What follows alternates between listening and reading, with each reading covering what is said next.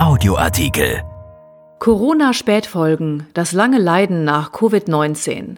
Eine neue Studie aus Italien bestätigt Untersuchungen, die zeigen, dass einige Corona-Erkrankte auch nach ihrer Genesung noch sehr lange Beschwerden haben. Der Grund dafür ist aber unklar. Von Philipp Jakobs, SARS-CoV-2 ist ein Chaot. Im Körper schlägt es um sich, beschädigt gleich mehrere Strukturen unseres Organismus.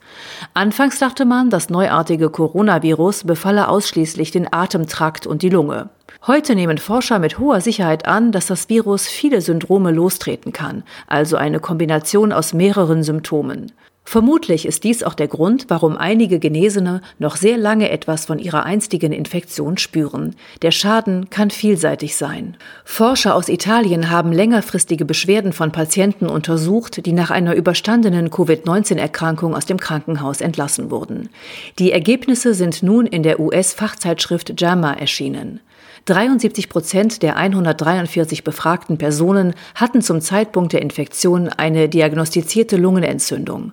13 Prozent waren auf der Intensivstation und 54 Prozent hatten eine Sauerstoffbehandlung.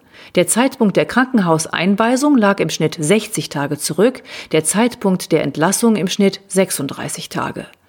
Lediglich 13 Prozent der befragten Personen gaben nach ihrer Entlassung aus dem Krankenhaus an, dass sie beschwerdefrei seien. 32 Prozent berichteten von einer bis zwei andauernden Beschwerden, 55 Prozent von drei oder mehr. Eine Verschlechterung der Lebensqualität stellte sich laut der Untersuchung bei 44 Prozent der Befragten ein. Die häufigsten genannten Beschwerden waren Erschöpfung 53 Prozent, Kurzatmigkeit 43 Prozent, Gelenkschmerzen 27 Prozent und Brustschmerzen 22 Prozent. Die Studie stärkt ähnliche Untersuchungen zu Langzeitfolgen, doch sie ist nicht repräsentativ. So könnte auch bei nicht durch das Coronavirus ausgelösten Lungenentzündungen andauernde Spätfolgen auftreten, gab das Ärzteteam um Angelo Carfi von der Gemelli Uniklinik in Rom zu bedenken. Das Problem betreffe also nicht zwangsläufig nur Covid-19.